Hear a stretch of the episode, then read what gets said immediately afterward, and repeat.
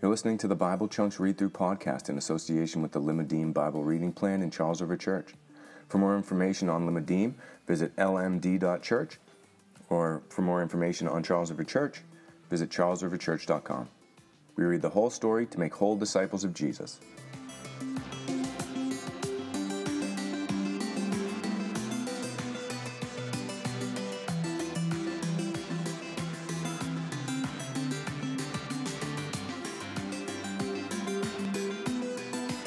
Hey, welcome to the Bible Chunks Read Through podcast, where we read through the Bible in the chunks, or sections based on themes that it was designed to be read in, so we can get a better handle on the story of God.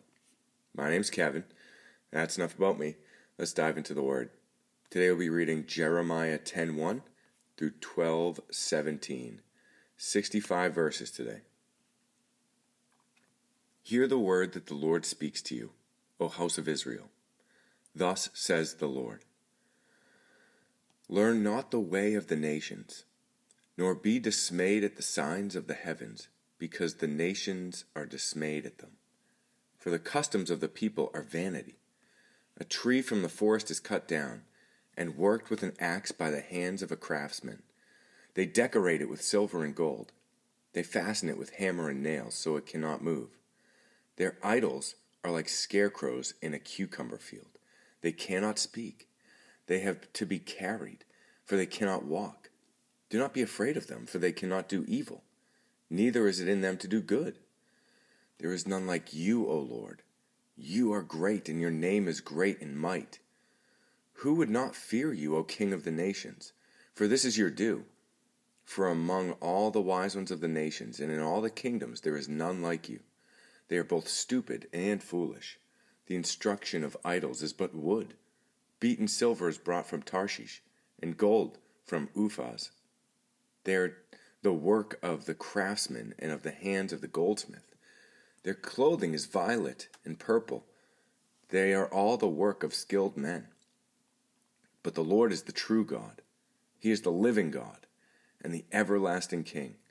At his wrath the earth quakes, and the nations cannot endure his indignation. Thus shall you say to them, the gods who did not make the heavens and the earth shall perish from the earth and from under the heavens. It is He who made the earth by His power, who established the world by His wisdom, and by His understanding stretches out the heavens. When He utters His voice, there is tumult in the waters of the heavens, and He makes the mist rise from the ends of the earth. He makes lightning for the rain, and He brings forth wind from storehouses. Every man is stupid and without knowledge. Every goldsmith is put to shame by his idols, for his, fal- for his images are false, and there is no breath in them. They are worthless, a work of delusion. At the time of their punishment they shall perish. Not like these, in he who is the portion of Jacob, for he is the one who formed all things, and Israel is the tribe of his inheritance. The Lord of hosts is his name. Gather up your bundle from the ground O you who dwell under siege. For thus says the Lord Behold, I'm slinging out the inhabitants of the land at this time, and I will bring distress on them, that, I may, that they may feel it. Woe is me because of my hurt. My wound is grievous. But I said, Truly, this is an affliction, and I must bear it. My tent is destroyed, and all my cords are broken. My children have gone from me, and they are not. There is no one to spread my tent again, and to set up my curtains. For their shepherds are stupid, and do not inquire of the Lord. Therefore they have not prospered, and all their flock is scattered. A voice, a rumor, behold, it comes, a great commotion out of the north country to make the cities of Judah a desolation, a lair of jackals. I know, O Lord, that the way of man is not in himself, that it is not in man who walks to direct his steps. Correct me, O Lord, but in justice not in your anger, lest you bring me to nothing. Pour out your wrath on the nations that know you not, and on the peoples that call you call not on your name. For they have devoured Jacob, they have devoured him and consumed him, and have laid waste his habitation. The word that came to Jeremiah from the Lord. Hear the words of this covenant, and speak to the men of Judah and the inheritance of Jerusalem. You shall say to them, Thus says the Lord the God of Israel. Cursed be the man who does not hear the words of this covenant that I command your fathers when I brought them out of the land of Egypt from the iron furnace, saying, Listen to my voice, and do all that I command you. So shall you be my people, and I will be your God, that I may confirm the oath that I swore to your fathers, to give them a land flowing with milk and honey, as, the, as at this day. Then I answered, So be it, Lord.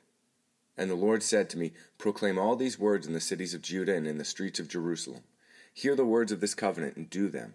For I solemnly warned your fathers when I brought them up out of the land of Egypt, warning them persistently, even to this day, saying, Obey my voice. Yet they did not obey or incline their ear, but everyone walked in the stubbornness of his evil, evil heart. Therefore, I brought upon them all the words of this covenant, which I commanded them to do, but they did not.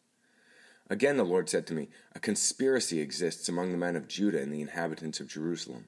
They've turned back to the iniquities of their forefathers who refused to hear my words. They've gone after other gods to serve them.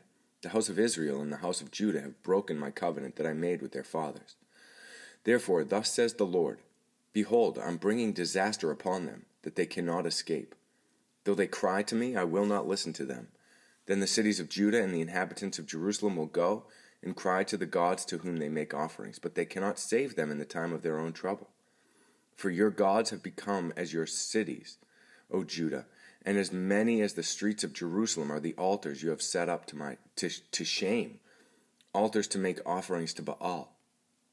Therefore, do not pray for this people, or lift up a cry or prayer in their on their behalf, for I will not listen when they call to me in the time of their trouble. What right has my beloved in my house, when she has done many vile deeds? Can even sacrificial flesh avert your doom? Can you then exult? The Lord once called you a green olive tree, beautiful with good fruit. But with the roar of the tempest he will set fire to it, and its branches will be consumed. The Lord of hosts, who planted you, has decreed disaster against you, because of the evil that the house of Israel and the house of Judah have done, provoking me to anger by making offerings to Baal. The Lord made it known to me, and I knew. Then you showed me their deeds. But I was like a gentle lamb led to the slaughter. I did not know it was against me, lest they devise schemes, saying, Let us destroy the tree with its fruit. Let us cut him off from the land of the living, that his name may be remembered no more. But, O Lord of hosts, who judges righteously, who tests the heart and the mind, let me see your vengeance upon them, for to you I commit my cause. Therefore, Thus says the Lord concerning the men of Anathoth who seek your life and say, Do not prophesy in the name of the Lord, or you will die our, by our hand. Therefore, thus says the Lord of hosts Behold, I will punish them. The young men shall die by the sword, their sons and their daughters shall die by famine, and none of them shall be left. For I will bring disaster upon the men of Anathoth, the year of their punishment. Righteous are you, O Lord, when I complain to you. Yet I would plead my case before you. Why does the way of the wicked prosper? Why do all the treacherous thrive? You plant them and they take root. They grow and produce fruit. You are near in their mouth and far from their heart. But you, O Lord, know me. You see me and test my heart toward you. Pull them out like sheep from the slaughter and set them apart for the day of the slaughter. How long will the land mourn and the grass of every field wither? For evil of those for the evil of those who dwell in it, the beasts and the birds are swept away because they said, He will not see our latter end. If you have raced with foot with men on foot, and they have wearied you, how will you compete with horses? And if in a safe land you are so trusting, what will you do in a thicket of the Jordan? For even your brother and the house of your father. They have dealt treacherously with you.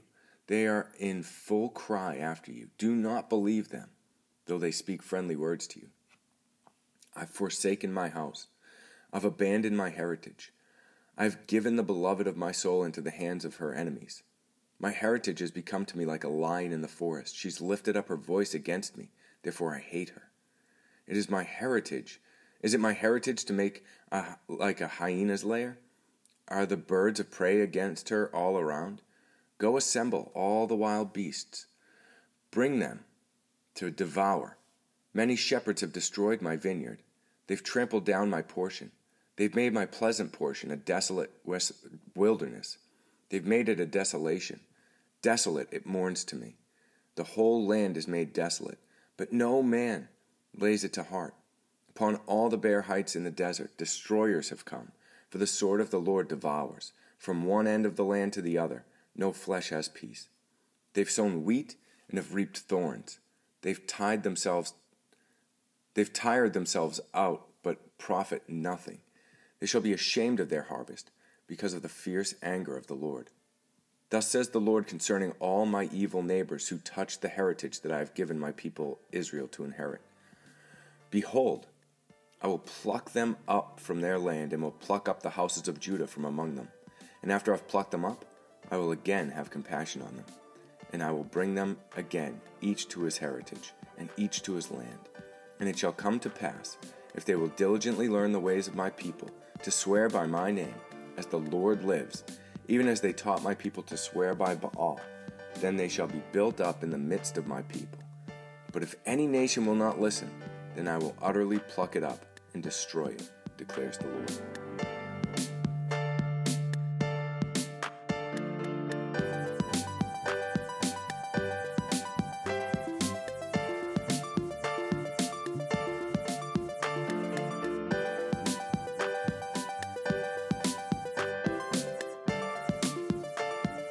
Well, this section begins again with Jeremiah and the Lord pleading with Israel to look at the ridiculousness of what they are doing, the foolishness of idol worship.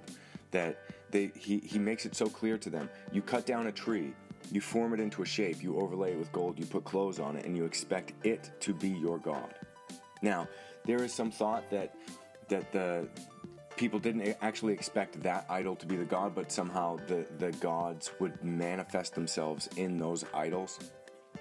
Either way, the fact that they create this idol shows that they are manipulating, or it's an attempt to manipulate and bribe the, the heavens, bribe the gods in order to get what they want. And that is the opposite of the gospel. That's the opposite of what the Lord would have. He is he is the king, sovereign king of the universe, and he calls the shots. But he is so good. And in submitting yourself to him and in submitting your will to him, you actually find that if, rather than trying to manipulate him, you come to him with empty hands and find life. You find wholeness because our hearts are deceptive and he is truth. And so he makes that point in the beginning that that your idolatry is insanity.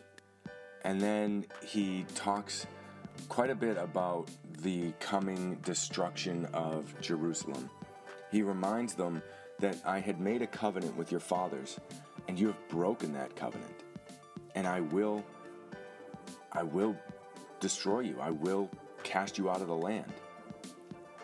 And then there's a there's an interesting uh,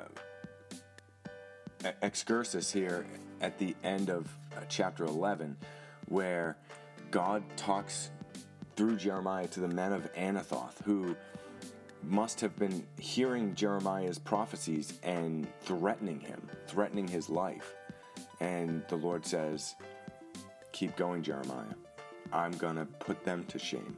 I'm going to punish them. They're actually, it seems like things are okay for them right now, and you're the one suffering.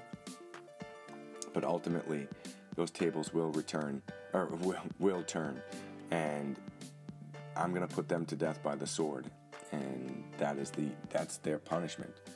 And as Jeremiah continues, he he talks uh, he talks beautifully about the the righteousness of God, and but then he also he, he asked the most honest question like, Lord, why do the wicked prosper? I'm, I'm pleading my case before you, God. I see all around. Yes, you're, you're talking about the fact that idolatry is insanity and, and all of these things, Lord, and I agree with you, but what I see with my eyes is that those who are doing those things are prospering. What is going on, Lord? Why are, what are you doing? Why are you allowing this to happen? How long is this going to last? And the Lord answers.